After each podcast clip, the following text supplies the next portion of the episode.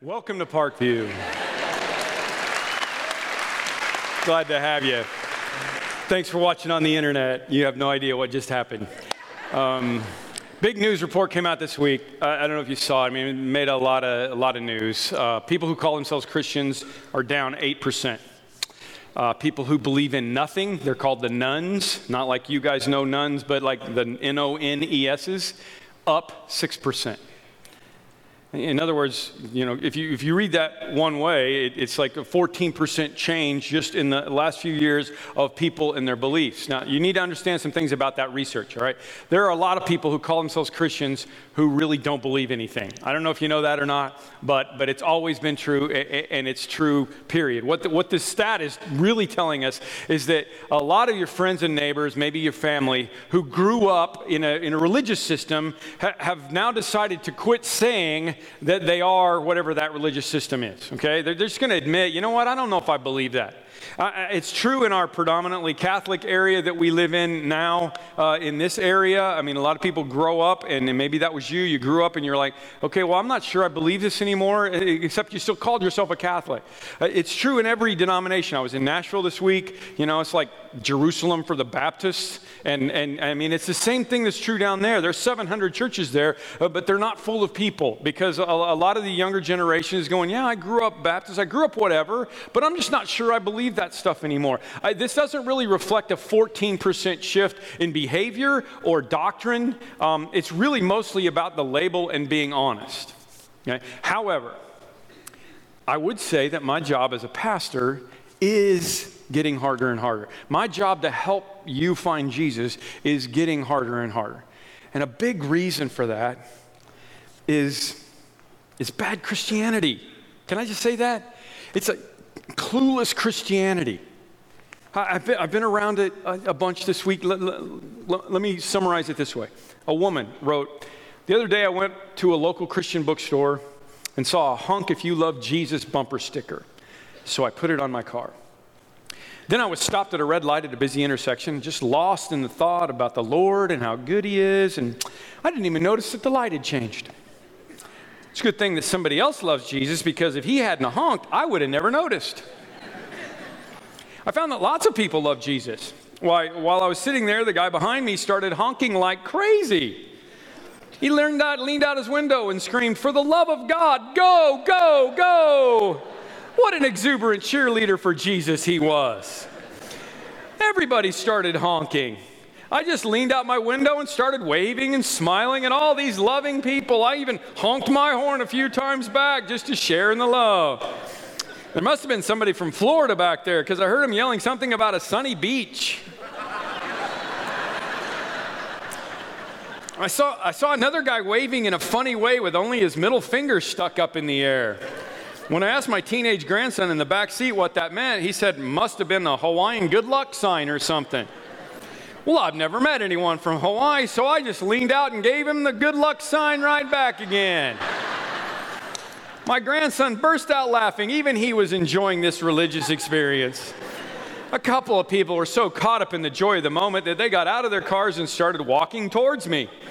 I bet they wanted to pray or ask what church I attended, but that's when I noticed that the light had changed. So I waved to all my sisters and brothers, grinning, and drove on through the intersection. I noticed I was the only car that got through the intersection before the light changed, and I felt kind of sad that I had to leave them after all the love that we had shared. So I slowed the car down, leaned out the window, and one more time gave them the Hawaiian good luck sign as I drove away. That, yeah, I, I, don't know why you want to clap for that, but but you do, don't you? It's like that's so funny because those people. I mean, that that's just that's what I'm saying. I met a lady like that this week. I'll tell you about it in a minute. Here's why clueless Christianity is such a problem. It's why it's getting in the way so much. Because Jesus said, "In the same way, God Father, that you gave me a mission in the world, I'm giving a mission to the world, and we're here to be on a mission." I wrote this book. We'll have it available for you. I realize a lot of you are new. You don't have it. I wrote a book called Life on Mission And the premise is that the only reason we're here is because we're supposed to be telling other people about the good news of Jesus. But we can't do that if this clueless Christianity, bad Christianity, is getting in our way. Jesus said, As the Father has sent me, I am sending you. So when you're, when, when you're clueless about the world, when, when you're doing things in the name of Jesus that are messing things up, it makes it harder for us. So honestly, this stat doesn't bother me. I'd rather less people called themselves a Christian and more people just acted like a Christian. That's what I would like, okay? And I'm not, I'm, not, I'm not saying that this older woman should have known what flipping people off is. I'm not saying that. I'm just saying, for the love of God, go, go, go, okay? Stop doing things that are getting in the way of the love of Jesus. That, that, that's, that's, that's the only thing that's important to me. The artist named Noah Gundersen, I don't, I don't know him, I don't know about his religious background whatsoever, but he's really one of my favorite songwriters. And um, he, he wrote a song called Jesus, Jesus several years ago. We're going to do it. Johnny's going Johnny's to do it for us, cover it for us. And I tried to get the lyrics in my book because this song so represented to me um, exactly what the world is looking for. And they're trying to find Jesus. They just can't get around all the people that are messing things up to get to Jesus. It's a desperate cry of a generation of people that are, that are looking for Jesus, but they're confused, okay? Um, listen to Johnny. There aren't very many churches you're going to go in. We're going to play that song and be that honest. And uh, honestly, I'm going to send that song to Noah. I'm, I'm going to send the service to Noah. Noah, I hope, I hope you listen to this. I'm sorry for the followers um, that seem like they hate you. I, I really, really am. And I'd love for Jesus and you to have coffee. That's really my goal in life. It's for Jesus and everybody to have coffee. That's all, that's all I want to do. Because I know that, that when, when they get together, it can change everything. So as we head into summer, here's, here's what we're doing. I, want you to, I want to help you as you go on your mission. Summer's a great time for us to, you know, to go. I mean, that's what we're doing. We're, we're out, we're with people. And, and in the Life on Mission project that I wrote, the book that I wrote, the, the, the, the idea is to take, take our people and, and go out. You're supposed to be witnesses. Jesus said, be my witnesses. Don't, don't, be, my, don't, don't be preaching. You don't need a bumper sticker. You, you don't need to beat people over the head. Just go be my witnesses. Hey, here's what happened in my life. That's all. That's all okay?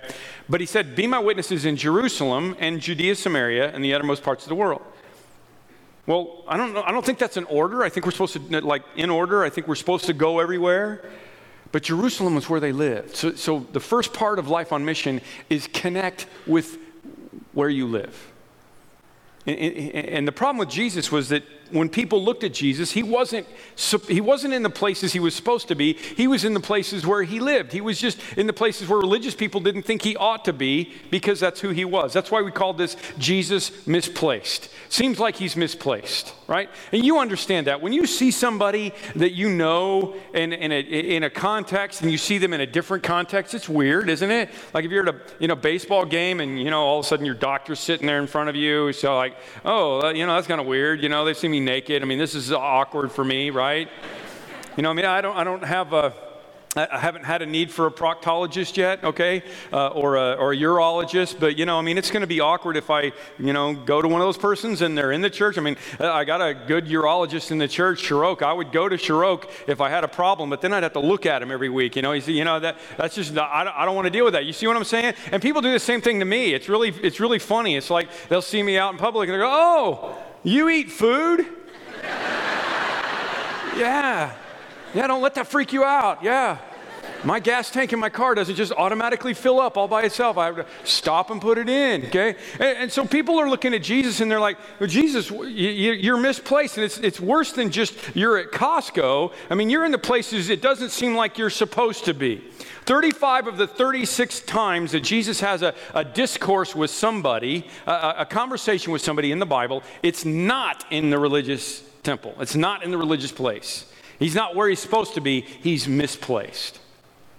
So I, I want to unpack that. We're going to unpack that. Naeem is going to, uh, uh, a former Muslim guy, preaching next weekend, is going to help us unpack that. And we're going to talk about this, okay? Where are you already? Where you already are is Jerusalem, all right? That's why we have a, a, a set of a coffee break room right there, okay? That's what, that's what that whole thing is about right there. This is your, this is your coffee break room. For you, maybe it's, it's your kid's soccer team, you know, it's your neighborhood, literally, or whatever. I'm going to be in John 4, and it's, it's one of the longest discourses that Jesus has in the Bible with the least likely person that you would possibly imagine that it would be. And it's kind of like Jesus is in the break room at the office, okay?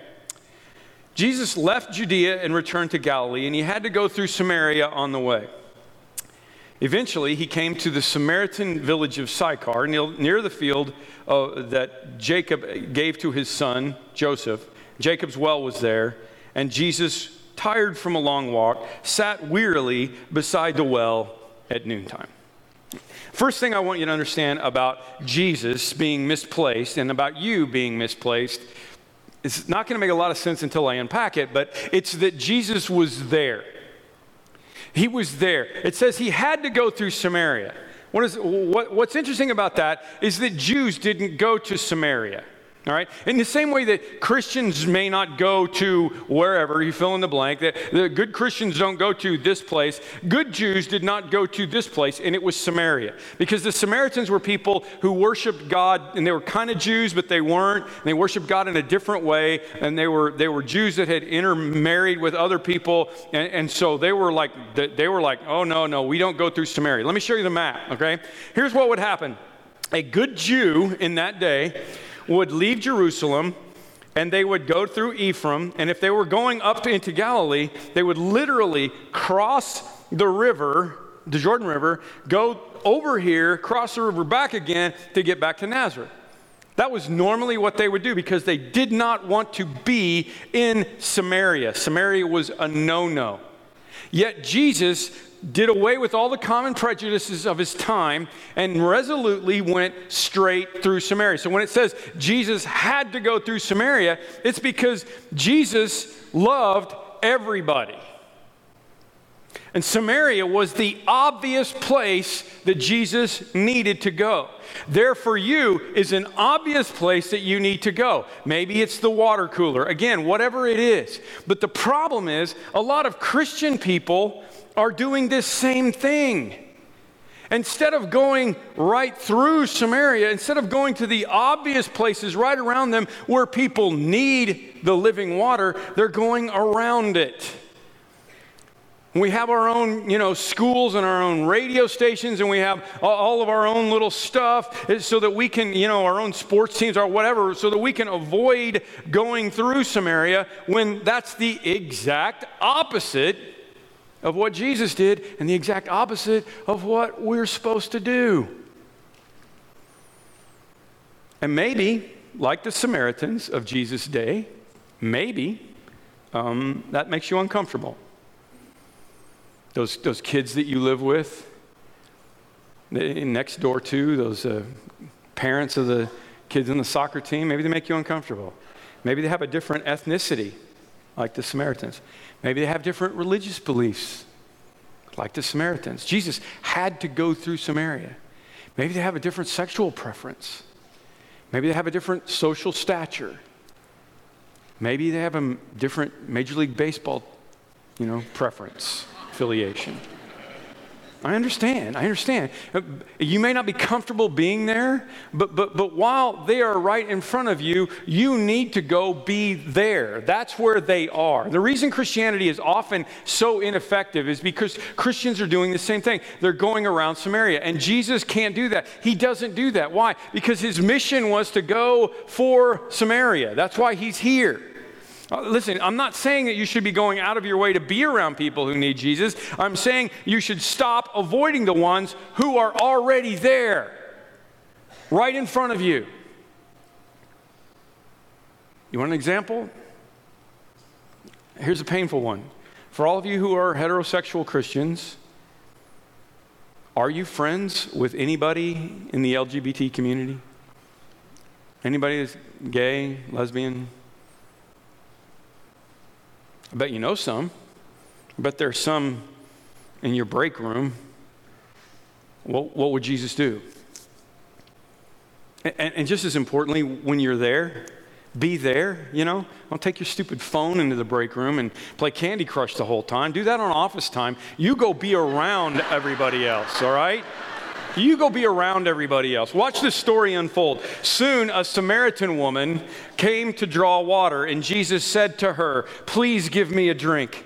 He was alone at the time because the disciples had gone into the village to buy some food, and the woman was surprised. For the Jews refused to have anything to do with Samaritans. John says it right there.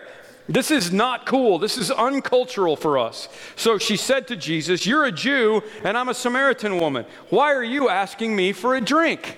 This is, eh, this is, this is, you know, not the way that it's supposed to be. It's not supposed to happen that way. And here's the second thing about Jesus as he went, as he was misplaced Jesus was not judgmental.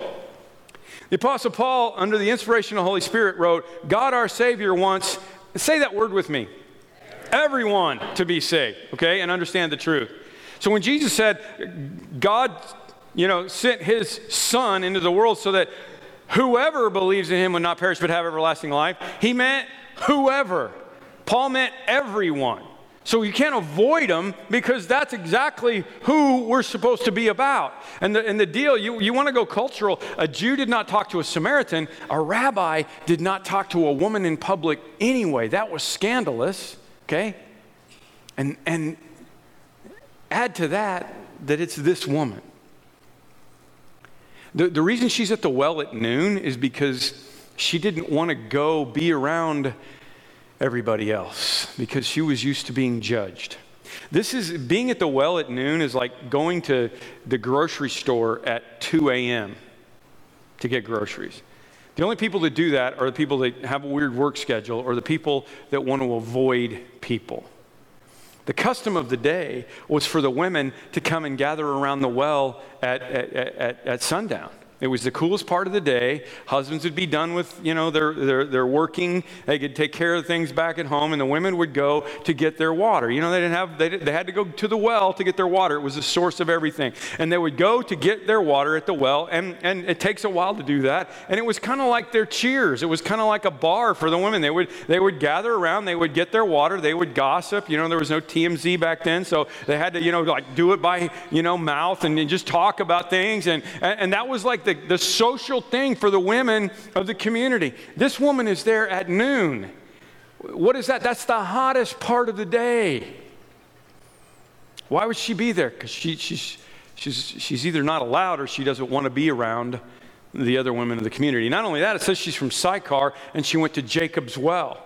She would have passed several wells along the way before she got to Jacob's well. And this is like a, a, a, person from, from Orland Park going to a grocery store at 2 a.m. in Oak Lawn, okay? She's going out of her way to avoid people that know her. So, what was Jesus' approach? What was his approach? It says, He said to her, Please give me a drink. Now, you, you got to let me unpack some cultural things as we talk about this along the way because it's important. This is not Jesus going, uh, Excuse me, waitress, could, you know, could, could you bring some water? Jesus doesn't have a way to draw water. You don't, you don't travel around with that, okay? So, so it, was custom. It was a very common custom, hospitality custom. I mean, we, we know this from even back in the Moses story when he meets his wife. The, the, the custom is for the person who is there drawing water, who has the ability to do it, to offer it to somebody else. So basically, if I could, if I could put this into today's terms, Jesus goes into the break room, he sits down, pulls out a sandwich, turns to this woman that is sitting at the table that's farthest away from everybody else that nobody else wants to talk to because everybody knows about her situation. And he sits down next to her and he says, Hey, how's it going? Would you pass me the salt? Which brings me to the next thing. Jesus always led with relationship. He just broke the ice. And, and, and we know this because her reaction is, I can't believe you're a Jew and I'm a Samaritan. Why are you talking to me? I can't even believe you're talking to me. And here's what's fascinating about this this is why I, I love being a pastor in the 21st century. And I love being a pastor in, in Chicagoland, like away from the, the, the, the thrust of normal Christianity, because it is so easy to be on mission. People are starving for relationships. USA Today ran an ad, uh, ran an article several weeks ago that said Americans have a third fewer deep relationships now than they did 20 years ago. A third fewer. A sociology professor from Duke said, You don't see that kind of change in two decades. Something's, something crazy is going on, and this is not good. Because close relationships, she said, we're talking about the people that could pick your kids up at school, the people that could help you out of your house in a hurricane or in a fire. We're talking about people we depend on. And we have a third fewer of them in our life now than we've ever had before. So people are hungry for relationships. So go into the break room, sit down, and say, Hey, how's it going? Could you pass me the salt? What I'm saying is, Jesus went to the obvious place, the water cooler place, and he initiated a conversation with someone who didn't have a lot of friends. Can you do that? And that's your mission. how, how do you do that? Probably, most importantly, by just not running away. We've got a, we've got a friend, um, Hugh Halter. Some of you uh, small group leaders heard Hugh a couple of months ago. Richie brought him in. I'm, I'm bringing him in to preach in September. Um, he's a pastor in Colorado, really, really out there on the edge. Um, and doing some, I mean, he makes me look conservative. He's a, he's a fun guy, and he's got this church, you know, that, that, that really, really reaches to the people that nobody else, you know, wants to deal with, you know. So he, he lives in his house, and, and, the next door neighbor, woman and husband, um, aren't believers at all. They aren't Christians. And in the course of time, the woman becomes a Christian and starts going to Hugh's church. And the husband is unhappy about it. He is not happy about it at all. He's mad, you know. I mean, you know, I mean, who wants their wife to be a Christian for crying out loud? You know, he's like, oh man, this is, this is messing up my life. So one day Hugh says, I'm out mowing the, I'm out mowing my yard, you know, just going back and forth, listen to some music, mowing my yard. Now, the corner of my eye, I look up at the back deck of my neighbor's house, and I see my neighbor up, up there, and he's standing there on the deck, looking at me, flipping me off with both hands. just, just standing there. You know, you're number one, you're 11. All right? He, he's just standing there. And he said, I was kind of like, ooh, you know, on a, and he's just kind of mowing back and forth. I'm going to make him tell the story when he's here in the fall. He's just mowing back and forth. He's like, God, what do I do? What do I do? What do I do? And he said, I don't know if it's the inspiration of the Holy Spirit or not, but he said, I just turned back to him and went, and flipped him off right back again. he said, the guy just started laughing and said, come on over. And um, he went over and had a beer with him on the back deck, and the guy is now a deacon in his church. I'm not making that story up. Okay? Now, listen. Listen, I don't know where the flipping off conversation, I, I, I don't know what's happened in my week that made me have two illustrations about that. And I am, I am not recommending a flipping off ministry to be started at Parkview. What I'm saying is that what Hugh didn't do is run away. What he didn't do is run away and hide.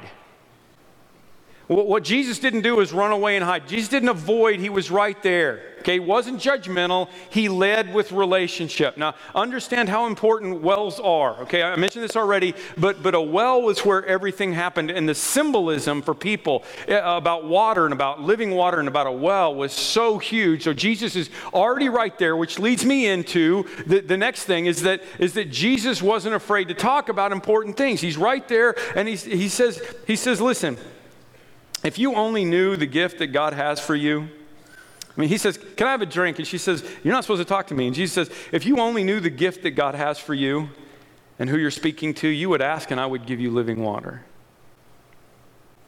See how beautiful that is? Any, anyone who drinks this water will soon become thirsty again, but those who drink the water I give will never be thirsty again. It becomes fresh, bubbling spring within them, giving them eternal life. I have living, I, I, I, know I'm not supposed to talk to you, but not only do I want to have a relationship with you and I'm not judging you, but I have something for you. I have good news. That's what we call it. At some point, you're going to have the opportunity to talk about important things once you have a relationship and they see that you're not judgmental and you show up in Samaria in the first place. All right, now, here's my hesitation. Please don't jump the gun. I, I was, in, I was in Nashville this week. I, I do. Uh, I do devotions for Dave Ramsey's company every once in a while. My son in law works for Dave Ramsey. Dave Ramsey's a big financial guru guy, get out of debt guy, and um, good, good friend, good company. There's 400 people that work there. So they have devotions. I mean, this ought to tell you something really cool if you, if you like Dave Ramsey and have done FPU. Um, I mean, they have devotions every week. They, they have somebody come in and, and have a little church service, and they're awesome. It's like 400, you know, really great Christian people. So it's fun to do. So I did devotions, and and after devotions was over, somebody that was a friend of mine said, I've got a guy I went to college with who's a pastor of a large church in Nashville that you need to meet. And so we had arranged that we would have coffee in Dave Ramsey's uh, coffee place right there. They, they, have a coffee shop where people come in and do the debt free scream, if you understand anything about, about Dave and what goes on, okay? So, so I have coffee with Pastor Jamie, and I mean, it is awesome. I mean, we just have a lot of things in common and, and, and people that we know in common. And, and we're talking about maybe him coming coming and helping us in Malawi, their church, and we're just doing all kinds of cool, really stuff. And so, so but we're in this coffee shop, you know, everybody's kind of around. So afterwards, I'm picking up my stuff, and, and this woman near me makes this kind of awkward attempt at a conversation with me. I think what happened is Pastor Jamie said, Man, this was a God connection we just made. This was really, really cool. And, and I said, Yeah, and we said goodbye, and I'm packing up my stuff. And she said something to the effect of, You want to you wanna hear about a God connection? And, and, you know, I mean, I don't know who she is, but I, I, am not gonna, I'm not gonna be rude. I'm a pretty nice guy. I'm, yeah, yeah, yeah, yeah, I do. I'm not making this up. She pulls out her phone, shows me a picture that she's taken of a tree in her backyard that has a knot hole in it that has what looks like, could be, the image of Jesus on a cross in the knot hole of her tree. It gets better. I'm, I'm like, oh, sure does, yeah. That's a God connection, you bet. And, and then she says, in, in kind of a really condescending way, she says, You know, I couldn't help but overhear your conversation with that other pastor. You didn't mention the name of Jesus one time. I said, Well, we weren't talking about Jesus. I mean, it's not like we were avoiding it. It wasn't like he was going, Yeah, we worship you know who at our church. Who do you? yeah, me too. Don't tell anybody. I mean, we're talking about Africa. We're talking about their church praying for a new building, praying to Jesus, I'm assuming, okay? You know, I, I kind of get that. And, and then, in an even more condescending way, she said, Jesus said, If I be lifted up, I will draw all men to me. And, and I, I'm losing my southern charm about this time. I said, Lady, I don't need to be drawn to Jesus okay? He doesn't need to be drawn to Jesus. We're in already, okay? And by the way, your tree looks more like Jerry Garcia than Jesus.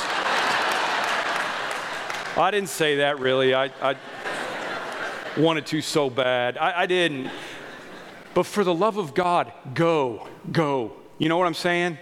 Eh, there will come a time when there will be some obvious places. Just don't be the person that's trying to always cram something in. Oh, how about that Bulls loss? Yeah, too bad Jesus didn't play for the Bulls. You know, just, just, just, just, just don't be weird, please. Okay, that's all I'm saying. At some point, you're going to have the opportunity to talk about the important things, and Jesus was never afraid of that. So what Jesus does next needs to be set up because if, if, you, don't, if you don't hear this the right way, you're going to think that Jesus kind of jumps into the moral issue ahead of what he ought to, and he doesn't. He says, Go and get your husband. She says, I've got, he says, I've got eternal life. I've got a well springing up. I'd love to give you eternal life. She's like, okay, interesting. He says, go and get your husband. She said, I don't have a husband. Jesus said, You're right. I mean, read this. No, it's translated.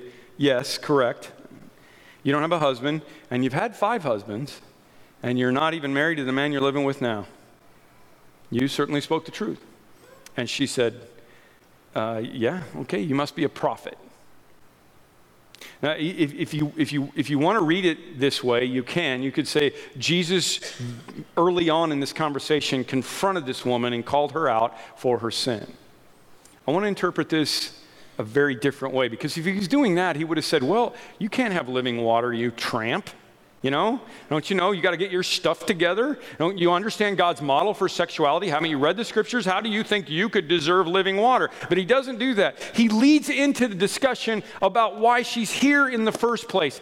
Everybody knows you're not at the well at noon unless you're outcast from society. So, what Jesus is doing is he's walking in, he's going, Okay, pass me the salt, let's have a conversation. Hey, guess what? I'm not judging you. I, I, I love you. I want to have a relationship with you, and I know what's gone on in your life.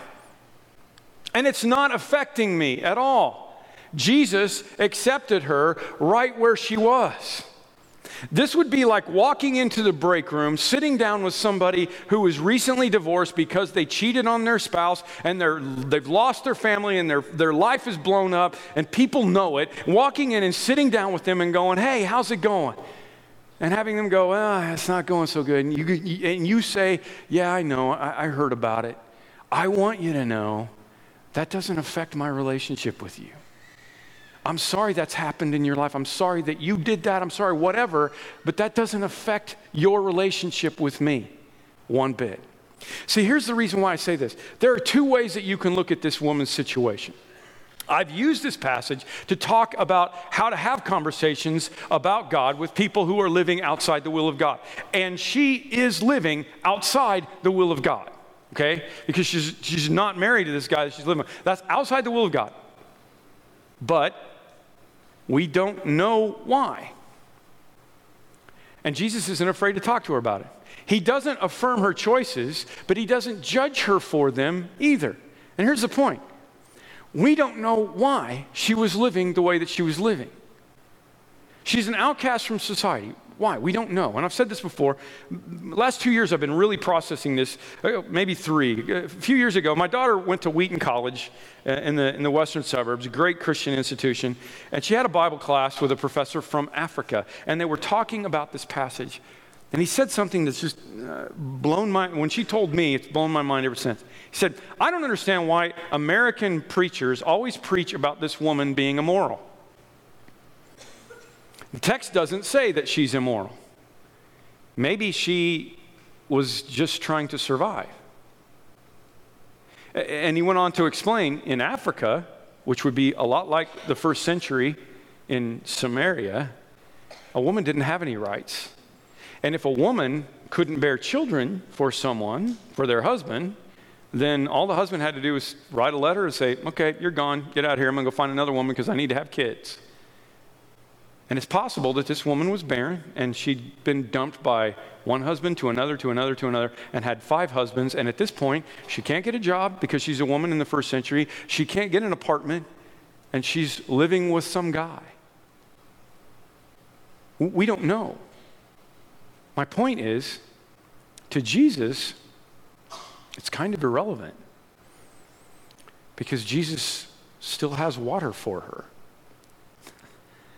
My point is, whatever situation the person's in is really irrelevant because we're all in situations. Nobody's perfect. This is why we start with acceptance. This is why we lead with love, because we don't know the backstory. She got love from Jesus, not judgment. That doesn't mean I have to agree with how they're living out their life. I might even, in the midst of relationship, be a part of the Holy Spirit's restoration of their life into the will of God and the way things ought to be done. Then again, they may be a part of the Holy Spirit's restoration in my life with some stuff that I got going on in my life. Or we may end up having to live with the tension of disagreeing doctrinally about what the will of God is. But I don't have to solve all that. Because Paul said, when we were utterly helpless, Christ came at the right time and died for us sinners.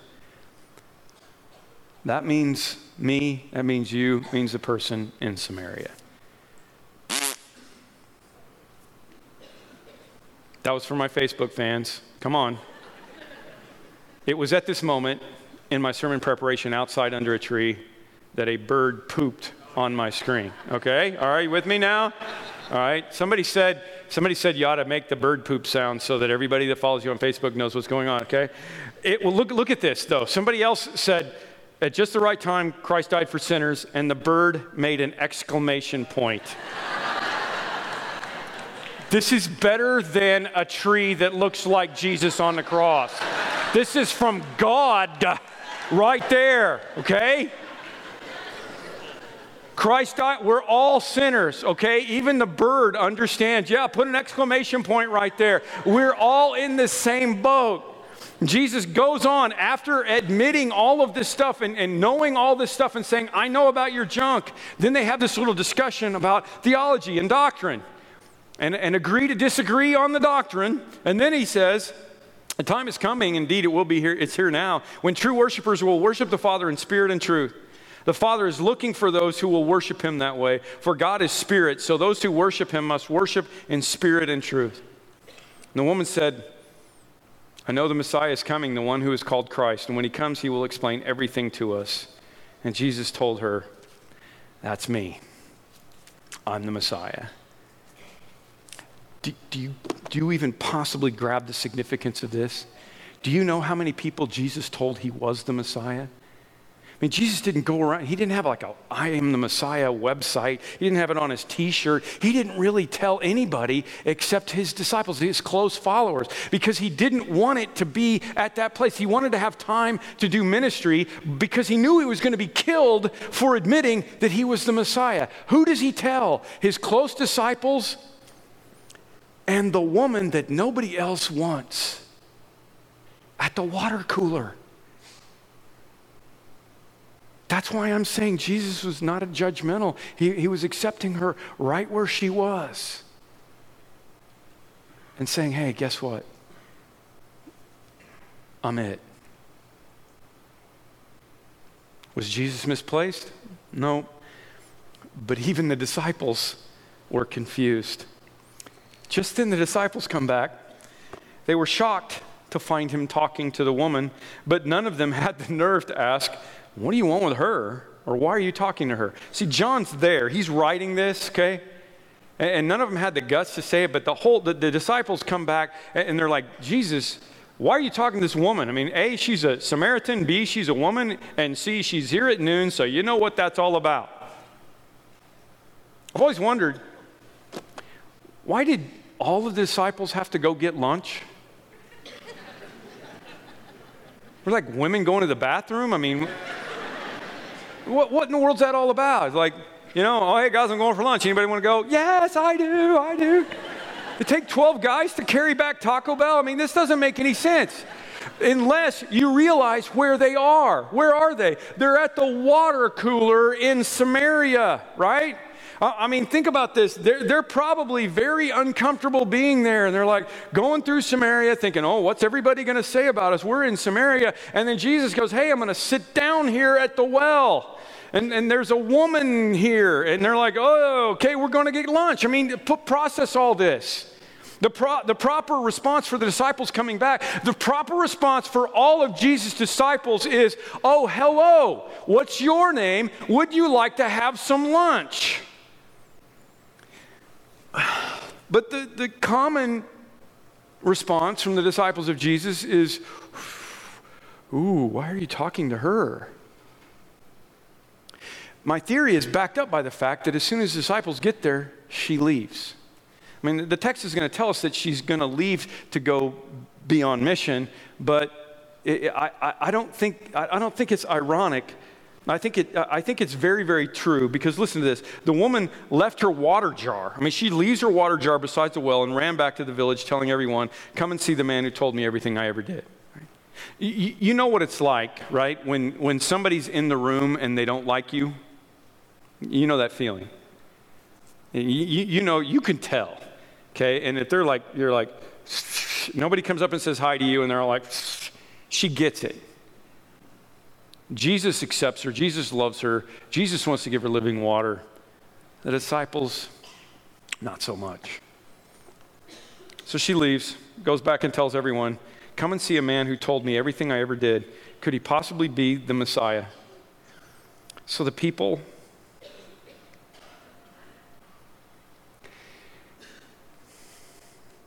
This is one of my favorite verses. So the people came streaming from the village to see him. See, when we get all the stupid stuff out of Jesus' way so that Noah Gundersen can actually have coffee with Jesus, they will come streaming. They'll have to have 11 Christmas Eve services. That's what's going to happen. Because Jesus is awesome. We just need to get all the other junk out of the way. Many Samaritans from the village believed in Jesus because the woman had said, He told me everything I ever did. And when they came out to see him, they begged him to stay in their village. This is how mission happens. When the people really meet Jesus and his followers quit screwing things up, they will come streaming from the village to meet him. Hey, you guys, I found a God who loves us. Okay, here we come. I mean, who doesn't want that? So Jesus stayed for two days, long enough for many more to hear the message and believe. Then they said to the woman, Now we believe, not just because of what you told us, but because we have heard him ourselves. Now we know that he's the Savior of the world. She was a missionary. I, I need, I need to help you with this. She has not, there, there's no record that she went back and married the guy she was living with. Okay? We have no record of her going back, and putting a security deposit down on an apartment, moving her junk out, you know, getting, getting everything together. She just became an instant missionary. And people found eternal life through the missionary efforts of a woman who had junk, a woman who had a story. That's why I can tell all of you, even if you're brand new, go be on mission. We, uh, we do ministry in Africa, and uh, one of the things is just a, a, simple win is to dig wells. I mean, that's, I, I, love the well analogy. I was thinking about that this week. And, and the story of our kids in VBS, Vacation Bible School, this last summer raised enough money to build three wells in the remote area of Turkana, Africa, of Kenya, where, uh, where we have a school and, and where we've done a lot of work. And um, Sean, our, our missions pastor, was there at the dedication of one of the wells. He said there was an older guy there that was just crying and crying and crying, and he thought, "Oh, this is so awesome. He's he's really happy about you know about this well." But he got the story. Somebody that was somebody was there got knew the rest of the story, and and, and they said, "Well, you got to understand. The reason he's crying is because he's from this village, and he's lived here all of his life, and his family has lived there all of their lives, and for generations." For generations, they've been walking hours to go get water so that they could survive. And we dug this well and we found water five feet down. And he's, he's weeping because he's thinking about all of the hardship, all of the pain that his family's been through when water was right here. Why would we want to make them walk? Just because we're afraid to be misplaced like Jesus.